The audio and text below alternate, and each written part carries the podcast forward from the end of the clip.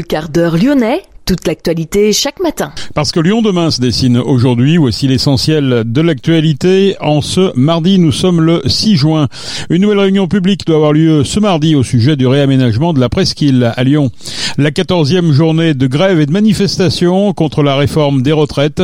Une manifestation est prévue à 11h depuis la manufacture des tabacs, direction euh, Bellecour. Dans l'actualité également cette action en justice contre Arkema à propos des polluants éternels. La métropole de Lyon réaffirme son engagement dans la lutte euh, contre les LGBT-phobies en organisant ce mois de juin la toute première édition du mois des fiertés.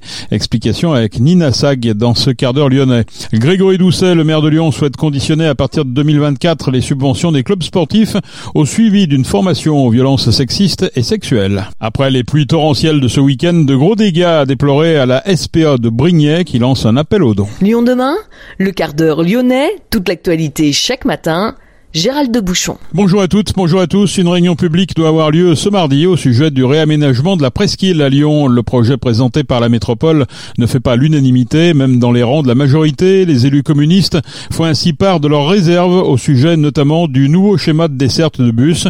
Ils demandent à la métropole de reconsidérer la suppression du passage des lignes fortes au cœur de la ville. La mairie du premier arrondissement va accueillir ce soir une réunion publique concernant ce réaménagement de la presqu'île des pentes de la Croix-Rousse jusqu'à Perrache.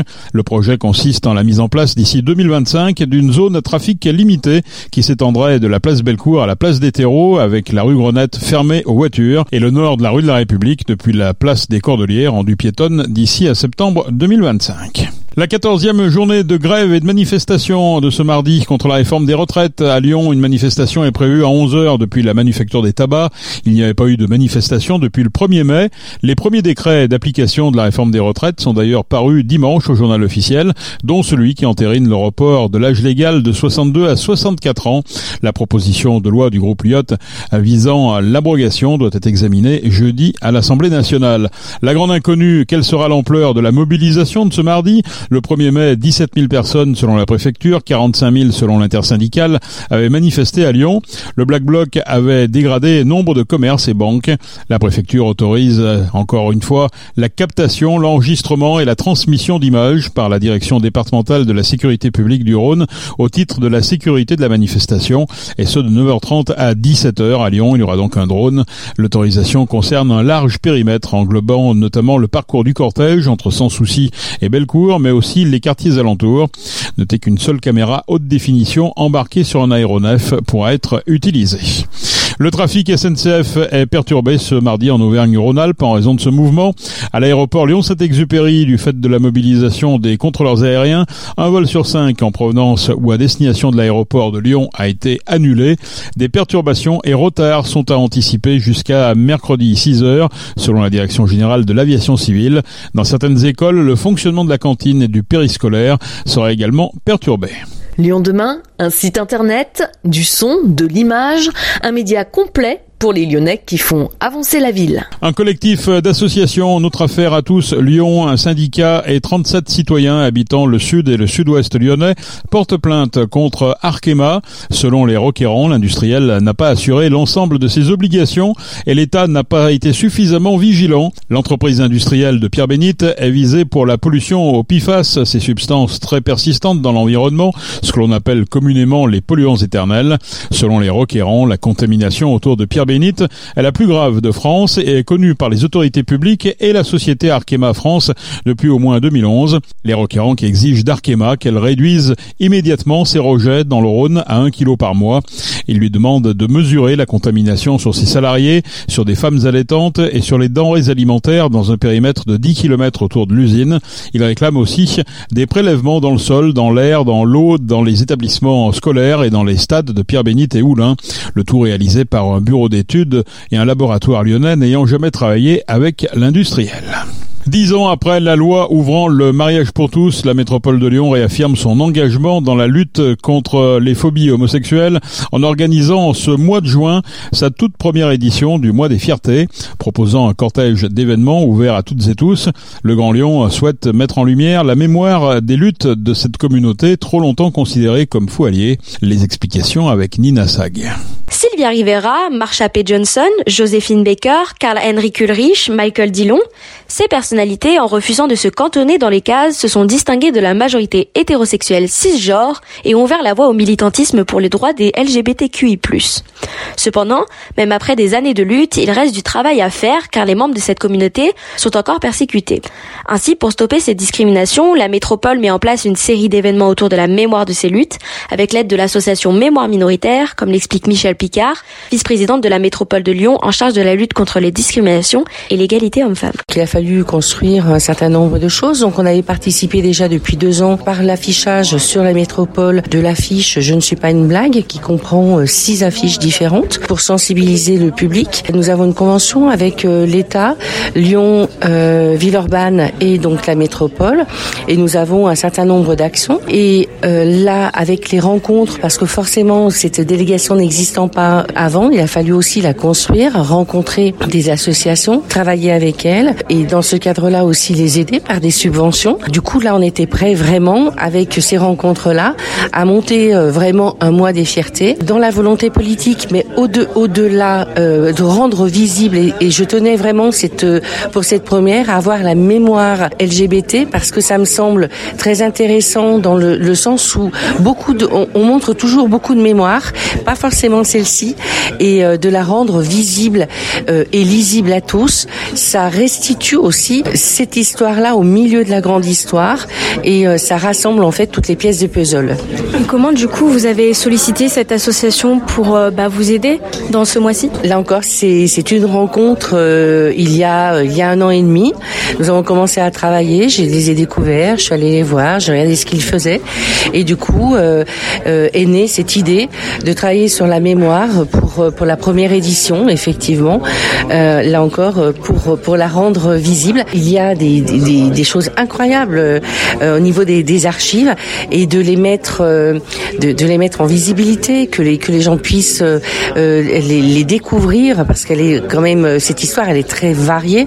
C'est des luttes et, et, certaines fois des luttes qui étaient visibles, mais des luttes aussi cachées parce que à une période c'était effectivement pénalement répréhensible et du coup des choses s'organisaient, mais dans le dans l'invisibilité et de rendre cette histoire visible me semble une belle reconnaissance, encore une fois, dans euh, sa mémoire, euh, cette mémoire dans, dans, toute, euh, dans toute sa globalité. Et du coup, est-ce que vous pouvez nous décrire tous les événements qu'il va y avoir pour montrer cette mémoire au grand public? Alors, du 5 au 30 juin, il y aura donc l'exposition qui sera visible à l'hôtel de la métropole.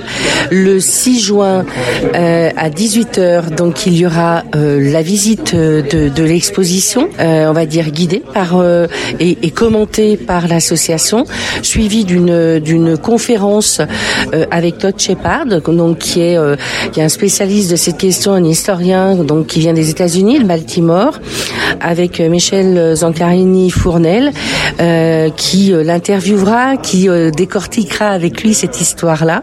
Et le 29 juin, nous aurons également une projection sur un film qui retrace les lutte euh, lesbienne euh, aux, États-Unis. Et du coup, là, ça nous permet effectivement d'imbriquer aussi euh, l'histoire du féminisme et en même temps des luttes LGBT. Proposer un panel d'événements pour célébrer la diversité en matière d'orientation sexuelle et d'identité de genre est bien beau, mais derrière ce grand projet, il y a une organisation colossale. Ainsi, la métropole de Lyon a fait appel à des associations comme SOS Homophobie ou Mémoire Minoritaire pour animer ce mois. Roméo Issart, président de l'association Mémoire Minoritaire, nous donne plus de détails concernant l'exposition Sous les paillettes, l'archive, le plus gros événement de cette édition du mois des fiertés. Pour le mois des fiertés, on organise euh, une exposition qui s'appelle euh, Sous les paillettes, l'archive et qui retrace plus d'un siècle de l'histoire LGBT à partir des ressources que nous avons collectées l'année dernière, c'est-à-dire des documents d'archives, des livres, euh, des tracts, euh, des, euh, des estampes aussi, donc c'est-à-dire des dessins, etc. Donc on essaye de retracer cette histoire-là pour sensibiliser aussi les personnes à l'histoire de personnes minoritaires en France. Alors comment elle va être découpée en soi? Donc l'exposition est ouverte ouverte sur inscription avec huit visites tout au long du mois de juin, qui est animée par des bénévoles de l'association. Et voilà, pendant une demi-heure, toutes les personnes qui le souhaitent pourront naviguer entre les différentes ressources que nous présentons et bah, aussi s'informer, s'instruire sur l'histoire LGBT. Et concernant la mémoire, du coup, est-ce que vous êtes focus sur celle de France ou aussi celle des autres pays comme les États-Unis? Nous, on essaie vraiment aussi de construire et de développer les mémoires qui sont locales. Donc, on est très au courant de ce qui se passe aux États-Unis et tout ça, mais on a aussi une histoire qui est, qui est ici en France, ici dans la métropole de Lyon, et c'est ça aussi qui est intéressant de faire vivre et de transmettre parce qu'elle est méconnue. Et euh, alors, beaucoup de personnes connaissent les émeutes de Stonewall en, 60, en 1969. C'est à cause de ces émeutes-là qu'il euh, y a eu une révolte et qu'aujourd'hui on manifeste au mois de juin pour les marches des fiertés. Mais en France aussi, on a une histoire aussi bah, de, de, de, lutte pour euh, pour nos droits, pour aussi euh, bah, pouvoir vivre euh, tranquillement sans être victime de violence ou de discrimination. Donc c'est aussi ça qu'on essaye de faire vivre parce que c'est pas un truc américain en fait. voilà, c'est aussi un truc qui s'est passé ici en France, c'est aussi un truc qui s'est passé ici à Lyon. Et donc c'est ça qu'on essaye de transmettre. Au-delà de ce premier mois des fiertés métropolitains, d'autres actions vont se déployer sur le territoire au cours des prochaines semaines, comme la 27e marche des fiertés lyonnaises qui se tiendra le samedi 10 juin à 14h. Merci Nina. Grégory Doucet souhaite conditionner à partir de 2024 les subventions des clubs sportifs au suivi d'une formation aux violences sexistes et sexuelles. Le maire de Lyon l'a annoncé dans les colonnes du journal L'équipe. Grégory Doucet et son adjointe au sport, Julie Nublafort, proposeront un accompagnement pour que ces clubs sportifs puissent recueillir plus facilement la parole des victimes. La ville travaille déjà avec l'association Colosse au pied d'argile qui lutte contre les violences sexuelles, le harcèlement et le bizutage en milieu sportif et éducatif. S'agit aussi de proposer un cycle d'information et de formation dans les clubs. À part la Duchère et l'Olympique lyonnais, très peu d'associations ont mené des actions dans ce sens, rappelle le maire de Lyon. Les subventions des clubs sportifs amateurs de la ville de Lyon représentent un peu plus de 3 millions d'euros. Le recours déposé par les associations de défense des prostituées expulsées de la plaine des Jeux a été rejeté par le tribunal administratif. L'arrêté anti-stationnement pris par la préfecture est légal, estime la justice.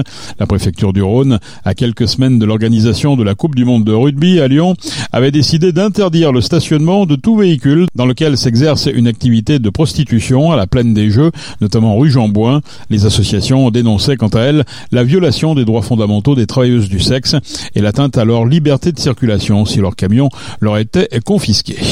De gros dégâts sont à déplorer à la SPA de Brignais après les pluies torrentielles de samedi soir. Un appel aux dons a été lancé. La chatterie et la maison de retraite des chats ont été particulièrement touchés. Les chats et les chatons à présent ont pu être sauvés par les animaliers. L'eau a largement endommagé la partie accueil du bâtiment de la SPA de Lyon et du Sud-Est. Pour faire un don, rendez-vous sur le site internet du refuge.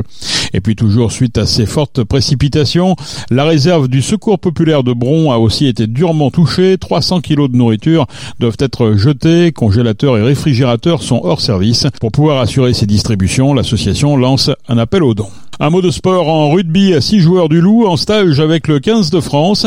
Baptiste Couillou, Dylan Cretin, Ethan Dumortier, Damba Bamba, Kylian Gerassi et Sébastien Taofi Fénois ont été convoqués dans le groupe France à partir de demain pour deux journées de préparation à Marcoussis. Le staff du 15 de France souhaite faire le point avec certains joueurs qui pourraient intégrer la liste des 42 et attaquer la vraie préparation à la Coupe du Monde qui commencera le 2 juillet à Monaco. C'est la de ce quart d'heure lyonnais. Merci de l'avoir suivi. On se retrouve demain pour une prochaine édition. Excellente journée.